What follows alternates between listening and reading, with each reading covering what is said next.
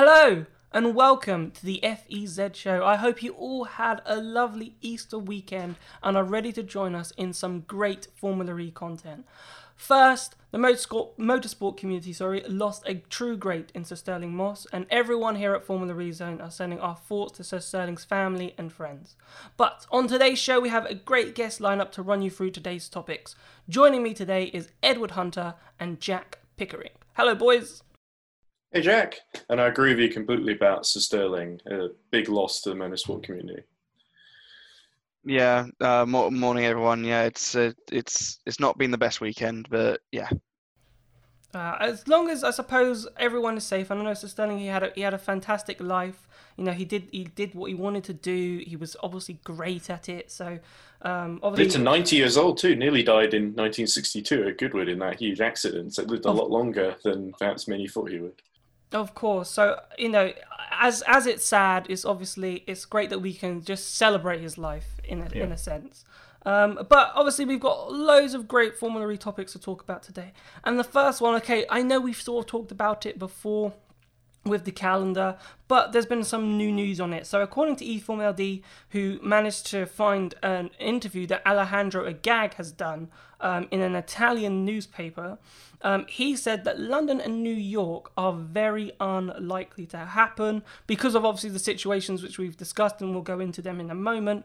Um, but he said Berlin is still possible, which is obviously happening in June. And uh, I thought that was. He said in the interview that Berlin is still possible and it gives us hope. It gives us hope that we can go racing. But honestly, Jack, I think everything's quite unlikely. But the only good thing that he said in that interview is that he sort of confirmed what we were talking about last week in terms of pushing the calendar back into September, August time, allowing us more time to get races in, and potentially racing on permanent tracks like the Algarve in Portugal and Valencia. So, you know, there are other options out there. Yeah, I think uh, I think Alejandro might be a big fan of this show because last uh, last week I did say we uh, Berlin, yeah, is likely, and then go to Valencia for season finale. So I'm not sure if he's listening. If so, good morning, Mr. Agag. Um, but yeah, I think um, uh, I think it's yeah, yeah. I think that I think that's the correct option. I would like to see um, if uh, if we do go to permanent circuits, then yeah, uh, Port, uh, Portimao is one of my favourite circuits in the world. I'm so happy it's just been given FIA Grade One status, as that means uh, Formula One can go there.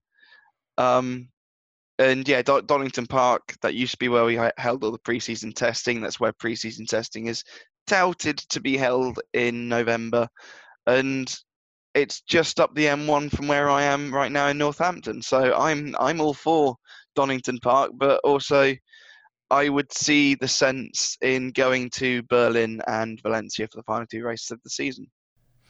For me, though, Ed, he says he wants to do this race in June, and he's still hopeful for it. But you know, they're still still in the news in like in just normal news in terms of like they're not country European countries won't be opening the borders till like July. So mm. we might be able Germany might be able to go and have a race in June. Maybe they might be in the state where we can, but maybe other countries around the world, like England for example, might not be ready. So when most of the teams are based in England and then trying to get their stuff to Germany, if it can't happen, then surely Berlin won't happen in that June spot.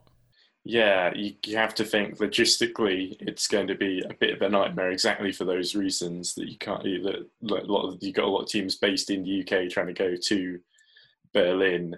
When yeah, I mean you could have Berlin as a sort of clo- behind closed doors event, I guess. But even then, I feel like that. I feel like Formula probably wouldn't would prefer to not to have to do that. But they may if they if they're intent high in Berlin, doing it that way, they may not have a choice. So that's the only way they can do it. But yeah, I uh, I think oh, it's I think it's a little bit naive from Agag, and I, I he has this tendency of putting out very optimistic uh, um, quotes out in interviews for people to latch on to. Maybe he does it for people like us. I don't know. Maybe, like you said, Jack earlier, he watches this show, he puts out positive statements for us to talk about, and there's a sort of virtuous circle going on. I don't know. No, I, I think it's obviously it's, it's difficult because obviously he wants to put out news that you know Formula obviously we're still looking at possible races. We want to get the season done. Like I understand that from his point of view, wanting to get that sort of that that news out. But I just feel, you know, I know we're only in April at this precise moment, and who knows how long this lockdown will last for. But it's as I said, I'm going to you know refer back to the interview I did with Trevor Carlin where he said that international motorsport will be the last thing that happens. So if I suppose I know Audi have got some sort of factories in in but obviously Porsche won't. I think Porsche are all based in Germany or you know wherever they're based. Getting people over will be difficult. Uh, to even just if you wanted to have a race in, in England, for example, because let's say most of the teams are here, so it makes sense. Let's just do a race at Donington or Silverstone, for example but you know, getting all the teams across might be a challenge. So we might be in a situation where we are waiting uh, for a very long time until we actually, you know, the end of August and September, October, potentially, of actually getting another race jack in Formula E. Well, yeah, um, yeah, I think the I think the cutoff will be start of start of October. I don't think we can do a race later than that. And I reckon if if it if we do get to if we do get to September or October, maybe just make season seven, six, seven. Yeah, just yep. had to calculate which season we're in now. Um, Six and a half. Uh, yeah. Yes. um. Uh, I think season seven would start. I would. I would expect mid to late January. I think would be the uh, the ideal option for Diriyah. Um, it would uh, it would make sense to do, to uh, to have a compacted season next season as as as long as all this blows over um, then then we can finish this season and then we can go to um, uh, and then we can have season seven because the worst the, the the thing that we definitely do not want is this season to be null, null and void because I mean, especially for the likes of De- um, uh, Antonio Felix da Costa and Mitch Evans, who are on the verges of winning their first title in the series. No, for sure. Obviously, there's so many. It's like in many sports around the world at the moment. The people at the top and the people in, in the middle have got so much to fight for, and, and you know, taking that away from them, it would be painful even for them. Even though we haven't completed a season as such. I think though, moving on slightly, just what sort of tracks though? Because Alejandro Agag said permanent racetracks, and obviously that goes against Formula's ethos. But just to get the season done, it makes sense. But where could we go? You know, in that interview, you know, the Asian leg that was once like touted in terms of we'd finished a race in Sanya, we go back to Sanya, maybe try and get a race you know, Seoul, because obviously South Korea are on the mend a little bit, so maybe try and use that. But obviously, getting people over there would be a massive logistical battle. So, what sort of circuits could we go to potentially in Europe, maybe um, in Asia, um, to sort of, you know, actually get the season finished? Ed, I'll throw that to you. Fair enough. I was just thinking of tracks. Uh, I, I, think when you say circuits maybe in Asia, my head sort of goes to Suzuka, but I'm not sure Japan are handling the pandemic all that well at the moment. So that fits circuits like Fuji, um, Autopolis, I don't know, all in sort of the same kind of. Could, could, could Macau be an option? Because obviously Macau happens at the end of the year. Okay, so obviously they'll be setting up Macau at, Formula Three, yeah. For, for, at a certain point, yeah, and obviously probably in Asia by that time, you know, things by December time that might be you know doable. October, I don't know when. I think it is December, but it could be before because they'd be setting up. They could just set it up before, have a Formula E race there, and then just leave it up until the actual Macau GP is is is there. Jack, do you see that as a viable option? Yeah, yeah, I, w- I would I would see it as a viable option, and and I and I quite like to see Formula E race at uh, at Macau. Admittedly, it is seriously tight for half of it. However, that uh, however that long uh, that long run into the first braking zone, I think I think there would be so much Formula E chaos. I think uh, I think I'm going to call it uh, around the streets of Macau. Uh, Formula E was supposed to race in Hong Kong this season, which is just over was what 30, 30 miles away. Um, so yeah, I uh, I think this would be a good replacement in terms of other circuits I could think of. Um, I know that the Shanghai Formula One circuit is is reopening in June, and so maybe go uh, go to that circuit uh, because because there is a cutoff where you don't have to do the long straight. So so we can just not use that bit. And also also the Shanghai circuit is in Shanghai City, so it, yeah, you can get it seems like there. a good it seems like a good Formula E viable option. Yeah, I think that that would be a good shout to be honest with you, um, because you can. That there is a metro line in in Shanghai that you can, you can, take passengers from the city into the circuit, and it drops you right outside. Um, but I've sort of just moving away from this topic now because I think we've discussed it. I think you know yeah. the calendar is is going to be it's going to be something that uh, I don't know, is going to be completely discussed until this sort of situation is over. And it, the story is going to chop and change, and there will be new elements that we'll, we'll have to go over in the coming weeks about what's actually happening with the calendar and when we will go racing. But we'll just have to wait and see. It was interesting to see what Agag had to say, but I think we should sort of move on now into our next topic, and that's fan boost. Okay? Because uh, is fan boost dying? That's my question. Because I just don't see a lot of it. And does the sort of system need to be changed? Does it need to become more powerful? Does it need to last longer? Does it need to actually have an an effect on the race rather than them just pushing a button? They go for an overtake for five seconds. It either comes off or it doesn't come off. Should it be something that's a bit longer? It lasts a lap, or maybe use fan boost as some sort of tr- strategic element, Jack.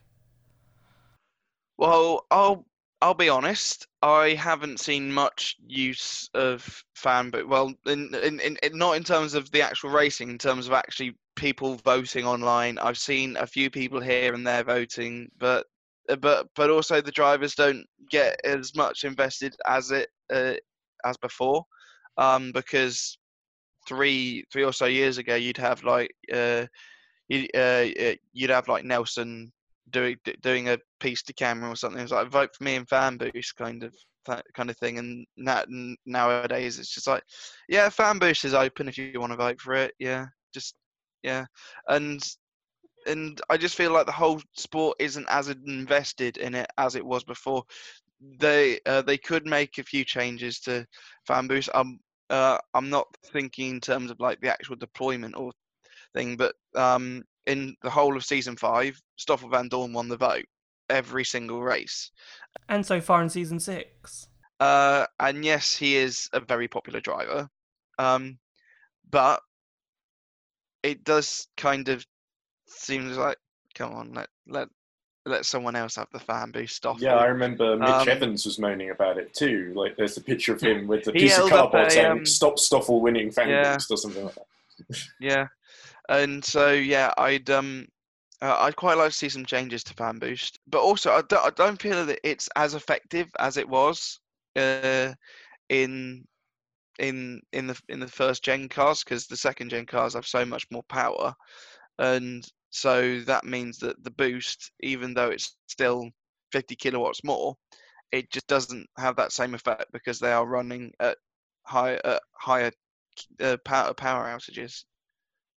And I can't remember because I do remember that they could alter um, pre, in the Gen 1 car, I'm, I'm, pretty sure it probably has carried over to Gen 2, but you could alter the, the outage. So you didn't have to run it at the full power at 250, for example, um, but you can dial it down towards the lower power setting, but you'd use it for a slightly longer period of time Except than just nobody a did short, short burst. But no one I think I think uh, no, I think that was more common than actually using the full burst of energy because obviously if you use the full 250 kilowatts, your energy level completely like evaporates in terms of it uses more energy. So therefore, if you can sort of use it and not uh, use it for longer, but then not lose as much energy um, during that time, I think that that that's what they sort of they sort of tried to do. I don't know if that's carried over to Gen 2, so therefore, even though they are running at a higher power use, they're not using those 250 to sort of um, to sort of do those overtakes. I just think, yeah, I, I agree with you, Jack. The fan engagement is not there. You don't see the hashtag fan boost hashtag Jean Eric Vergne anymore. You, you used to in in season two, three. You used to see that a lot on Twitter. You used to see, okay, I can see the people who are voting, right? But now, like fan boosters announced on Monday, you don't you don't hear from it. You know, you just hear who's won it. By the time you get to the race on Saturday, you don't actually see many many tweets about fan boost. You might just see the odd team tweet here and there about fan boost, but you don't actually see the you know the the actual fans tweet Ed hashtag whoever and hashtag whoever. Yeah, I look, I think the majority of the voting is actually done on the website, so that might be why nobody ever sees it. I think, and yeah, I agree. I agree, especially what, what you and Pico were saying that sort of you get this sense of Formula almost being embarrassed of it compared to the earlier seasons, in that they had it front and center when they launched, especially, and now over time they sort of, oh, by the way, we also still do fan boost, but nobody cares. And they sort of just move on quickly. And sort of, even in VT features, it feels like it's almost sort of an afterthought. That's what I would describe, especially the way it even shows up mid race and the commentators have to awkwardly address that the fan boost winners have been announced. That always feels like um, such an afterthought to me. Like it's it's no longer the main focus part of Formula E's brand. It's almost been outmoded in a way by um, the uh, invention of attack mode, which seems to be have gone down much more popularly. Um, it seems to have much more favourable re- reception from Formula E fans. I think. I yeah. would like to. Uh, uh, I would like to point out that I, I, I did actually have to tell someone at some point that they were no longer doing like the Instagram vote because because because you used to be able to do it on Instagram, and then they dropped the Instagram not vote not long into in since Probably because so few people use it. And so um and so yeah, I had to uh, I I had to comment on a few things saying like, you know, that does nothing now. Yeah. so yeah. Well, it doesn't. It did nothing anyway, but yeah. right. No matter where you vote. So what I want to talk about actually now, because I was I'm in an ahhing whether or not to tell the story or not, but I'm going to tell it because obviously back in season two, Formula Rezone actually sort of revealed that the fan boost system wasn't actually working, and maybe this has been part of its downfall as we've been discussing because Formula E have had to adapt to that story, and maybe those adaptations have made it harder for the fans to sort of engage and sort of you know actually vote because I'm going to tell the story. So the story is quite simple, actually. If back in season two, there was a lot of eh, people were unsure how valid these fan boost votes were and where they were coming from and there was a lot of drivers in press releases saying we need to check these numbers and Formula weren't really responding they were working with telescope at the time to sort of explain sort of to, to do the fan boost the telescope was sort of the people in charge of the software and how FanBoost worked but as I said, the drivers were thinking, I think this needs to be checked out because these numbers are not right. It seems like there's a massive jump.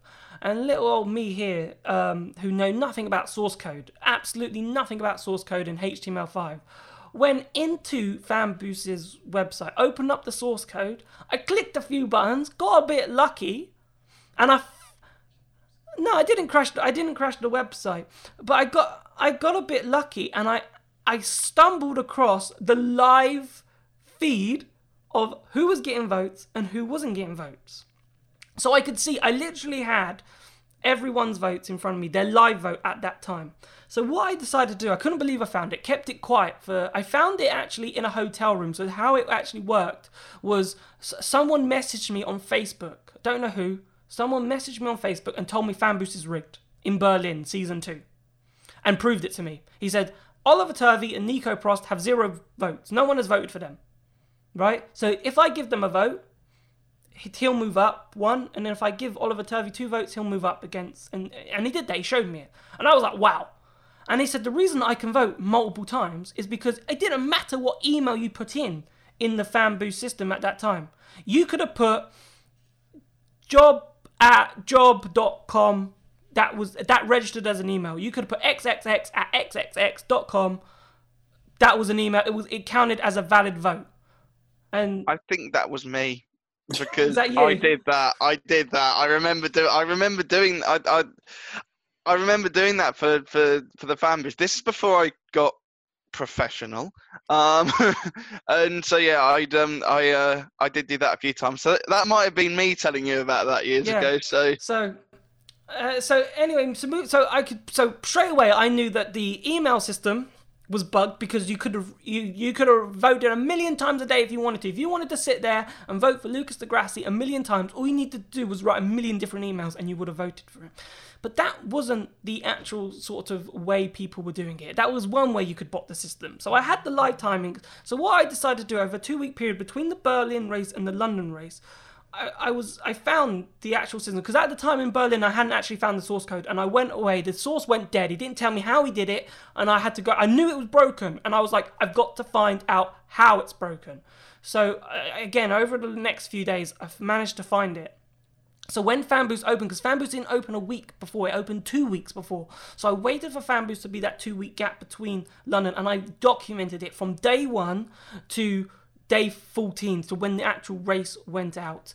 And what happened was stunning because obviously it sort of started. I think it was Simona Di Silvestro jumped out to an early lead, and always in every single Fanboost race that season, Simona Di Silvestro jumped to a massive, to a massive high, and she and this then brought into the example of botted votes because then you could trace because you, I was monitoring it every hour. She was like 50 votes, and then all of a sudden 1,700 votes, and I was like, oh, that looks suspicious as anything.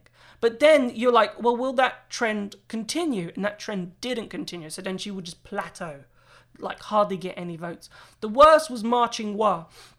Um, he'd get no In votes. all senses throughout- of the word, yes. yeah, he'd get he'd get more no votes basically, and then overnight, one thousand votes. Boom, no votes for the day. Second night, two, he's on another set thousand, and it just kept increasing by a thousand. And I was like, that has got to be botted votes, right? And then all of a sudden, as as as the weeks sort of as the days went on, the more botted votes came, and drivers who who didn't think they were being botted were being botted. And who was botting them, I don't know. It could have been a random person. It could have easily been the teams because the teams would have found out if their team clocked on like I did before that they could just do whatever they wanted with the system and and get votes that way. Then easy peasy, just spend 20 quid on botting 10,000 votes, for example, because they were cheap. Like I went on a botting site, it actually said, type in the website you want, the link that you want, pay this much, this many votes will come onto it. And I was like, oh, I, I, I, I found the website that I could actually do it. And I was like, wow. So basically, over the period of time, tons of botted votes. Even on race day, Nick Heidfeld jumped 40,000 votes on race day in a space of an hour. And it, you knew that these votes were botted because it was happening within a space of 20 minutes. It wasn't a prolonged, it was like, and then it stopped. Like no votes happened after this 20 minute or 10 or half hour period. I remember, you know, following it. I remember I put everything on like a spreadsheet and on graphs. And then I thought to myself, okay, in the London, I was actually, I was actually even doing it in the London press room with Formula E right behind me because actually the main people from Formula E that day were sitting behind me. I was still checking the fan boost system into the race, and it wasn't really being botted into the race. It sort of finished by the time the race had started because fan boost annou- votes were announced six minutes into the race. So I then turned to Formula E and I said to them after that race, I said, look, I've got the information to prove that FanBoost is rigged. And I presented the information to them in, in an email the following day. I said, look, here is all my findings, all my things. And then Formula E, they went to Telescope. And they Telescope gave them their results from FanBoost, and then they gave them mine. Now the numbers weren't identical. Now there's a reason why the numbers weren't identical because when I was, I don't know when they were time stamping their votes. So obviously they could have a different timestamp to my timestamp. So the votes were slightly off when I took the pictures and then when I screenshotted it on my computer. That's what I mean. But the Formula E said they were off by a little bit, but they were basically identical. And from that moment, Formula E had to completely change how they operated Fanboost. So now, for example, you have to verify your email, whereas you didn't do that before. You had to verify your email. That came because of our story. That happened. Telescope was gone. Te- by Telescope, they've added a new partner. You can't now.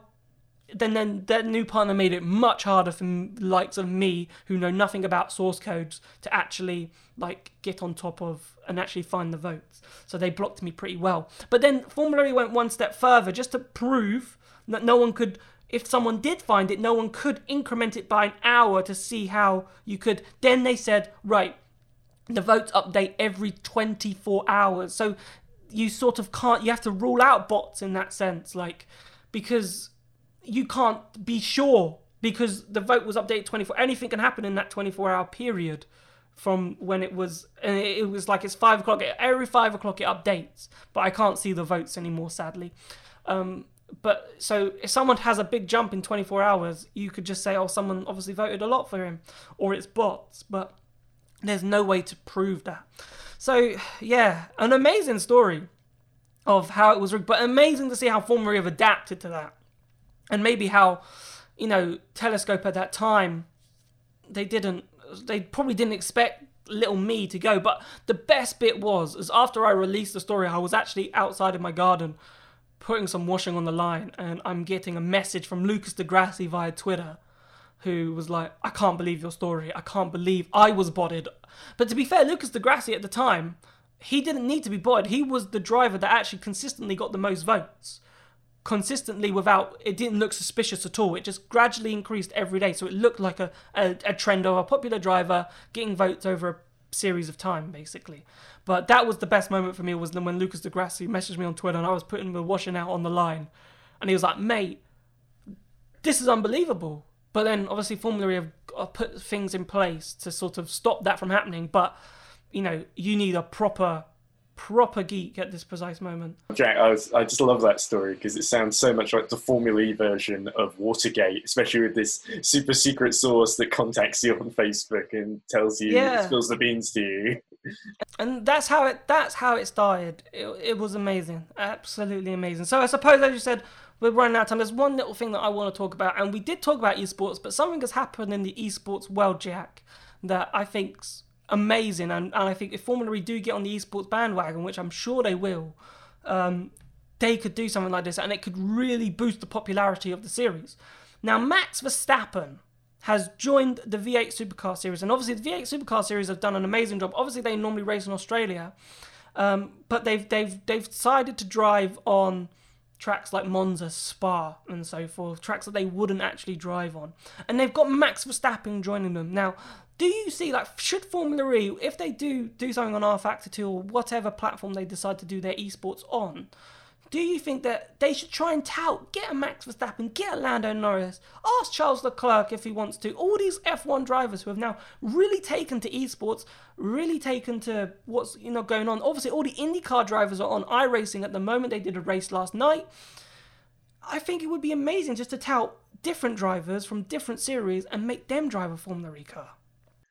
Hundred percent. I would love to. Uh, I would love to see some drivers who aren't in Formula E compete in uh, in an online uh, in an online race, and and and and it is also like I said last week. I think this is the only way of seeing Max Verstappen in a Formula E car because I don't think that he is going to make the switch anytime soon.